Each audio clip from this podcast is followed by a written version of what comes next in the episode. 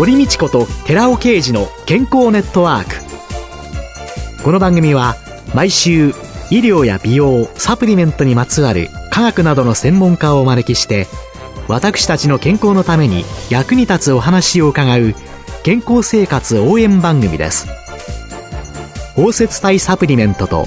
MGO マヌカハニーで健康な毎日をお届けするコサナの提供でお送りします。ここでコサナから番組パーソナリティで神戸大学医学部客員教授寺尾啓治社長の新刊スーパー食物繊維で不調改善全く新しい腸活の教科書発売のお知らせです。健康増進のための腸活に欠かせない食物繊維。最新の研究によって、アルファオリゴ糖が持つ食物繊維としての様々な働きが分かってきました。知っておきたい体のメカニズムを分かりやすく解説しながら、アルファオリゴ糖を用いた腸活にまつわる最新のトピックスや食事術を満載しました。寺尾刑事、小佐奈社長の新刊、スーパー食物繊維で不調改善。全く新しい腸活の教科書発売のお知らせでした。こんにちは、堀道子です。寺尾啓二です。今月は小佐奈社長で神戸大学医学部客員教授の寺尾啓二さんと共に、続パーソナル化サプリメントのすすめと題してお送りしています。寺尾さんよろしくお願いします。よろしくお願いします。さあ、4週目の今日は、スポーツパフォーマンス向上のためのトッピングということで、今までね、はい、いろいろ教えていただいてた、はい、今日はその総まとめということなんでしょうかね。はい、最初にグリコーゲンローディングというところでガンマオリゴ糖のお話をさせていただき、そして運動パフォーマンスを上げるためには、やっぱりプラス思考じゃないとダメなんだということで、それにデルタトコトリエノールが有効なんだという話。そしてエネルギー産生によって瞬発力、持久力を向上させるためには、ヒトケミカル、5アラ、そしてクレアチンが有効だということ。そして、抗酸化とか抗炎症作用を持っているヒトケミカル、マヌカハニー、シトルリンが、やはり炎症を抑えてパフォーマンスを向上させるんだということで有効なんだというお話。そして、筋肉増強するためには、HMB、Rα リポ酸、クルクミン、ブラックジンジャー、ウルソール酸、そしてマカといったものが筋肉状況には有効であろうというお話をさせていただきました。さらに、疲労回復作用といたしまして、疲労回復物質、ヒトケミカルあり、クルクミンあり、レスペラトロールあり、そしてエルカルノシンがあるんだというようなお話。そして、アルファオリゴ糖という食物繊維を摂取することによって、腸内のバクテロイデス菌を増やしてプロピオン酸を増やす。このプロピオン酸が実はスポーツパフォーマンスを向上させるんだというお話をこれまでにさせていただきました。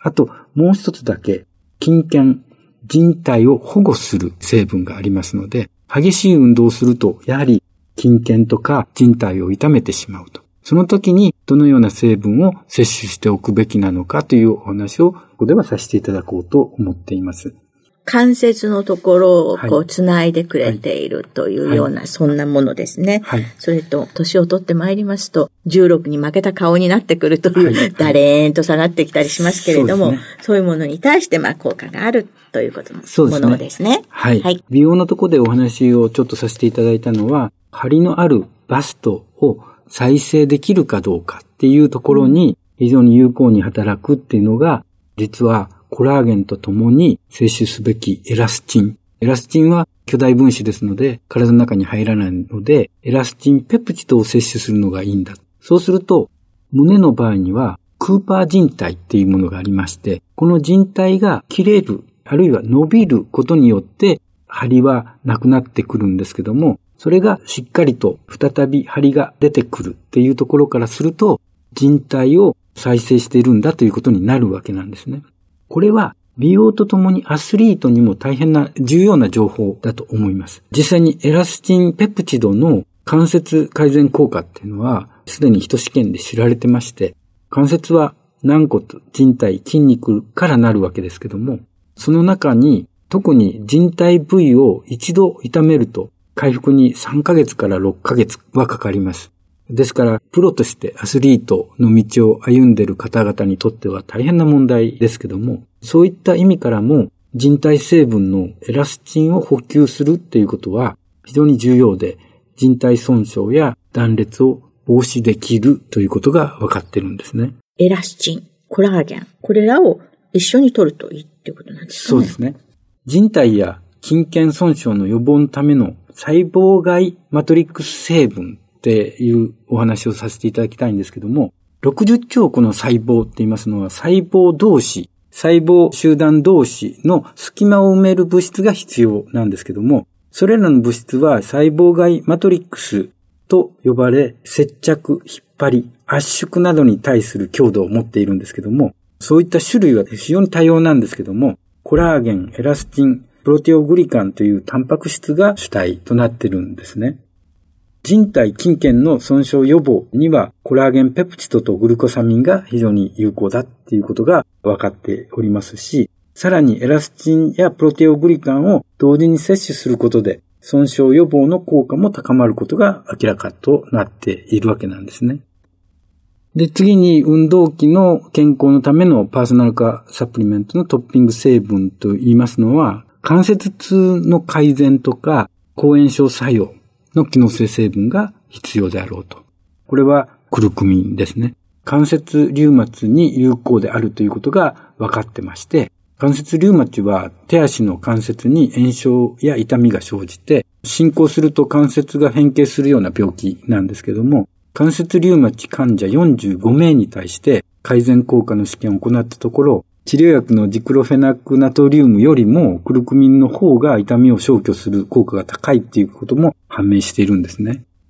そしてもう一つ摂取してもらいたい成分と言いますのが、ピロロピロリンキノン。PQQ の方が有名なんですけども、ヒト試験が行われてまして、1日に PQQ を 20mg、3週間摂取することで炎症マーカーの C 反応性タンパク、CRP と炎症性サイトカインのインターロイキン6が顕著に低下すると。つまり炎症が抑えられることが示されているわけですね。うん、で、もう一つ、ポリアミンなんですね。関節リウマチの患者さんでも、その本当の治療というのと、何かちょっとサプリメントを使うことによって、痛みが軽減されたりというような自覚症状が抑えられるというようなことでは、今まで日本でのいろいろな治療ということになると、医療用医薬品を使っている人はサプリメントを使うなというような、はい。はい、そんな流れがあったわけですけれども、えー、治療には匹敵しなくても、はい、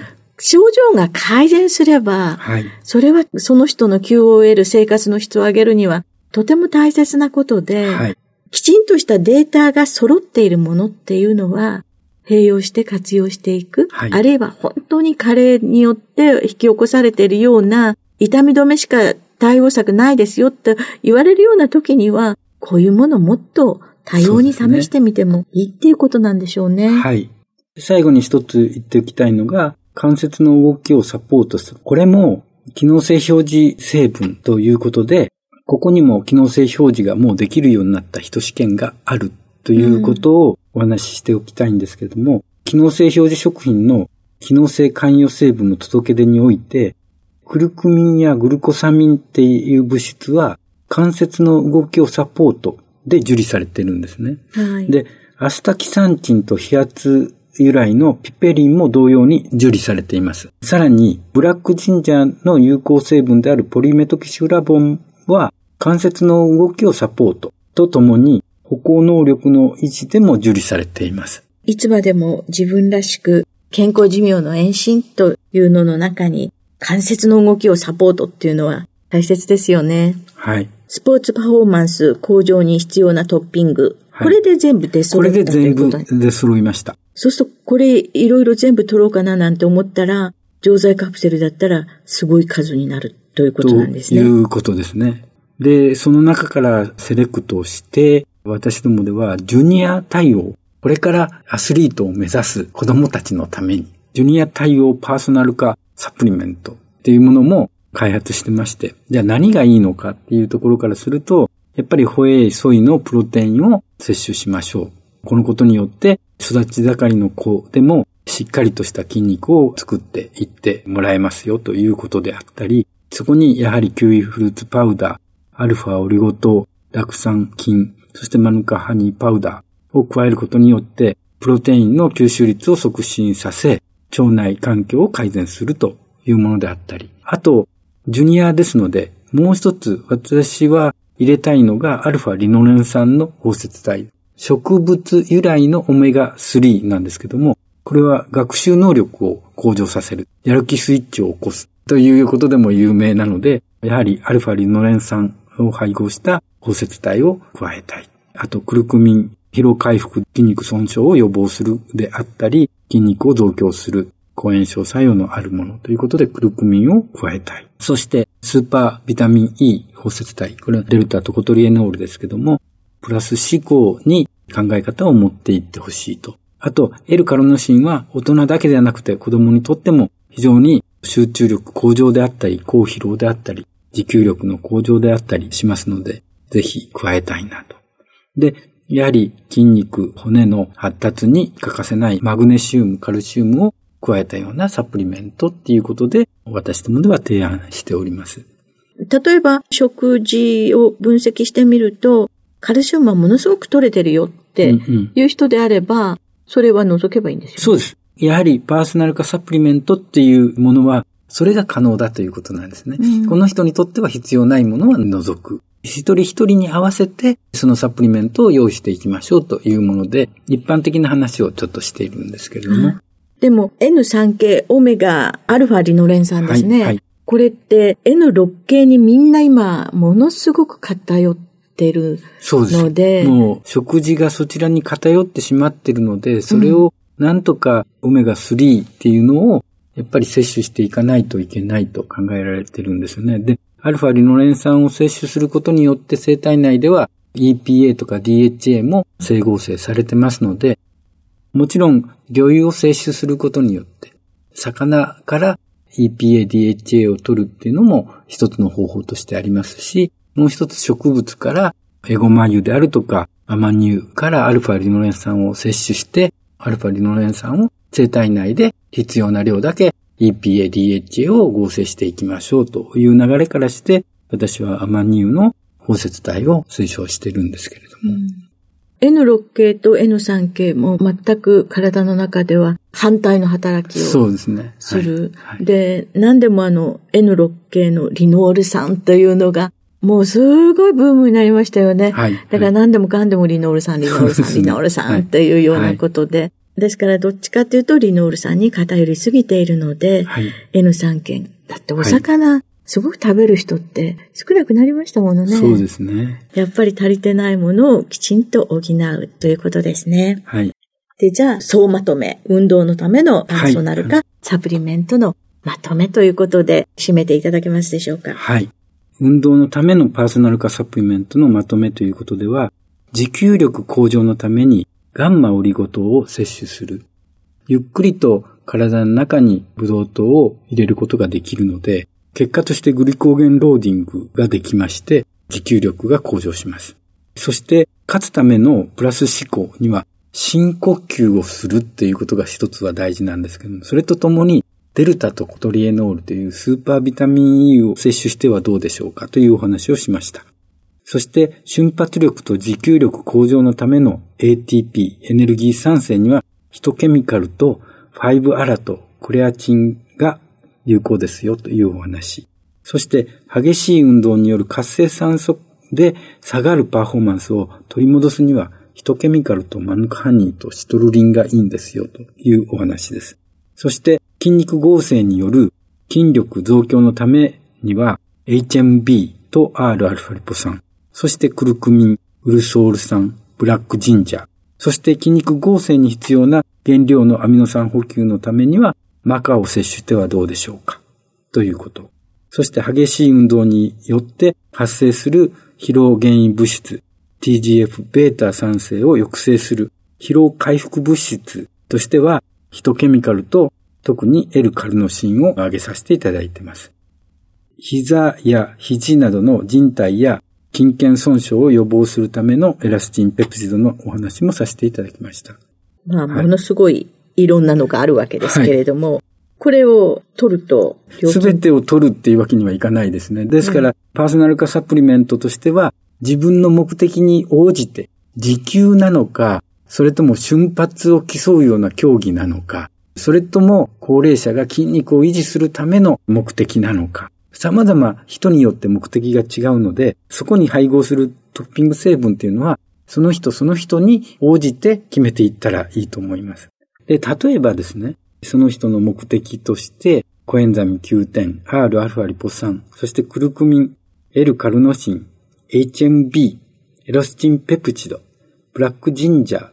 ていうものを配合しましょうということになったとき、それを市販のサプリメントで一つ一つ購入していくと、合計金額は31,970円ってことになるんですけども、それをトッピングとして全部パウダーとして原料として入れていってますから、そこのコストが抑えられて、これを全部合計しても3940円にしかならないんですね。ですから価格比較しても優れたものとなっています。さらにアスリートに最近注目されているもの、5アラってあるんですけども、酸素を体中に供給するために必要な赤血球、そのヘモグロビンですけども、ヘモグロビンを作るための原料である5アラ。これがあれば酸素は体に行き渡りやすくなって、これは非常に高価なものなんですね。これをパーソナル化サプリメントで購入するっていうことになると全部合わせて6040円。ところが市販サプリメントでこれを補おうとすると42,970円ということになってしまうんですよね。こういったところからもこれからはパーソナル化サプリメントの時代が来ていいんじゃないかと私は思っているわけなんです。これは1ヶ月分の平均的な ?1 ヶ月分です。はい、1ヶ月分のまあ平均的な、はい、まあとても高くもなく、安くもないサプリメントの 平均的な値段で試算されたということなんですね。製剤化してないわけですから、そういうことなんですね。原料のパウダーだけなら低コストになりますよね。はい。そういう時代なんですね。今週は小佐の社長で神戸大学医学部客員教授の寺尾啓二さんとともに続パーソナル化サプリメントのすすめその4をお送りしました。寺尾さんありがとうございました。ありがとうございました。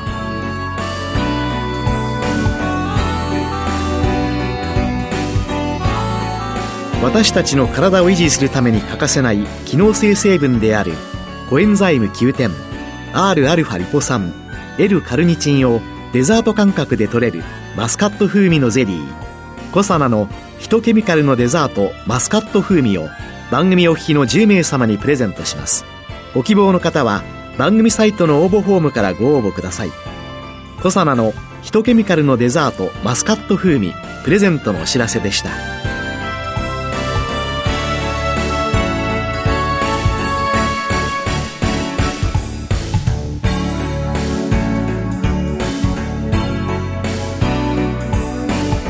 堀道子と寺尾啓二の健康ネットワークこの番組は包摂体サプリメントと MGO マヌカハニーで健康な毎日をお届けする「コサナの提供」でお送りしました。